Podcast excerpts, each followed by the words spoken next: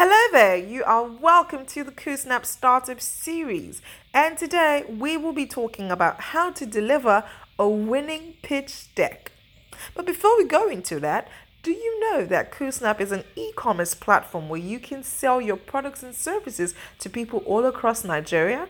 Yes, you can. As a business owner, as an entrepreneur, KuSnap is the place for you to be. Now, what is a pitch deck in the first place? A pitch deck is a written document that a person writes and presents to potential clients, investors, hoping to convince them to do business with them or have a partnership. Therefore, you know that you cannot joke around with it. Now, what are the things that you need to include or have in your pitch deck to ensure that you are winning your customers, your clients, or potential investors or partners over? Number one is to always include facts. You want to ensure that your pitch deck is based on facts and not just stories or hypotheses that are not real.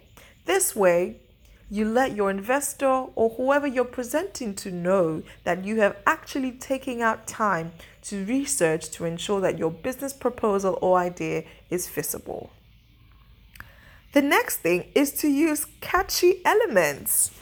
Yes, graphic display or designs or drawings are a great way to go. Pictures can also be a good way to go. Now, undoubtedly, humans have a fickle attention span. Therefore, research shows that a typical human attention span is now 8 seconds. So, now that you have this information, how do you plan to sustain their attention? That's why graphics, pictures, and sometimes videos are always a good way to go. Next point is to always use PowerPoint presentations. PowerPoint presentations make your presentation more attractive and more easy to read instead of going with the normal Word document. So, PowerPoint presentations are also a good way to display pictures and other uh, graphic designs that would be helpful. Next thing is to pay attention to the organizational structure of your content. Yes. Now, for a pitch deck, it's the content that you are presenting to the clients and investors, and that's called builds your body work. If you want to have a winning pitch deck, it's best to ensure synergy in presenting all aspects. It is why we say that you pay attention to the organizational structure of your content. One of such information could be your market analysis. Another could be the use of the client's elements for design. Another one could be to introduce your creative strategy. These are all elements that go into a pitch deck, which of course you need to build synergy with. Another point for a winning pitch deck is to make use of storytelling. How are you presenting this content to your audience? Recall that humans have a fickle attention span, and this is why you should infuse the use of storytelling. It keeps them engaged and also ensures that you're not losing their attention. Another way to build your winning pitch deck is to include testimonials.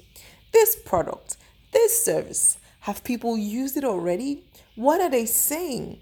Or what are people testifying about working with you or your organization at this moment? Testimonials also help your potential investors or partners or whoever you are presenting your pitch deck to. It gives them trust in you and your organization and all that you represent. Next, keep it short. I know you may have so much to say in ensuring that you're trying to convince who you're talking to, but keeping it short is also another way to keep the attention span and, of course, lay your solid points and not lose them. Next thing is be prepared to answer questions. And finally, always include your financial slides. They'd like to see the numbers, they'd like to see the money involved. So don't forget to add that aspect. And an icing on top of the cake is to be confident when you're talking to people, when you're presenting an idea or something about your business. Be confident. It also helps to build trust in the eyes of who you're presenting to. I'm sure you'd like to know more about this in detail. To read more about this, you can read the article on koosnap.com blog site. So ensure that you go to koosnap.com and read more about this. But for now, until next time on the Koosnap Startup series.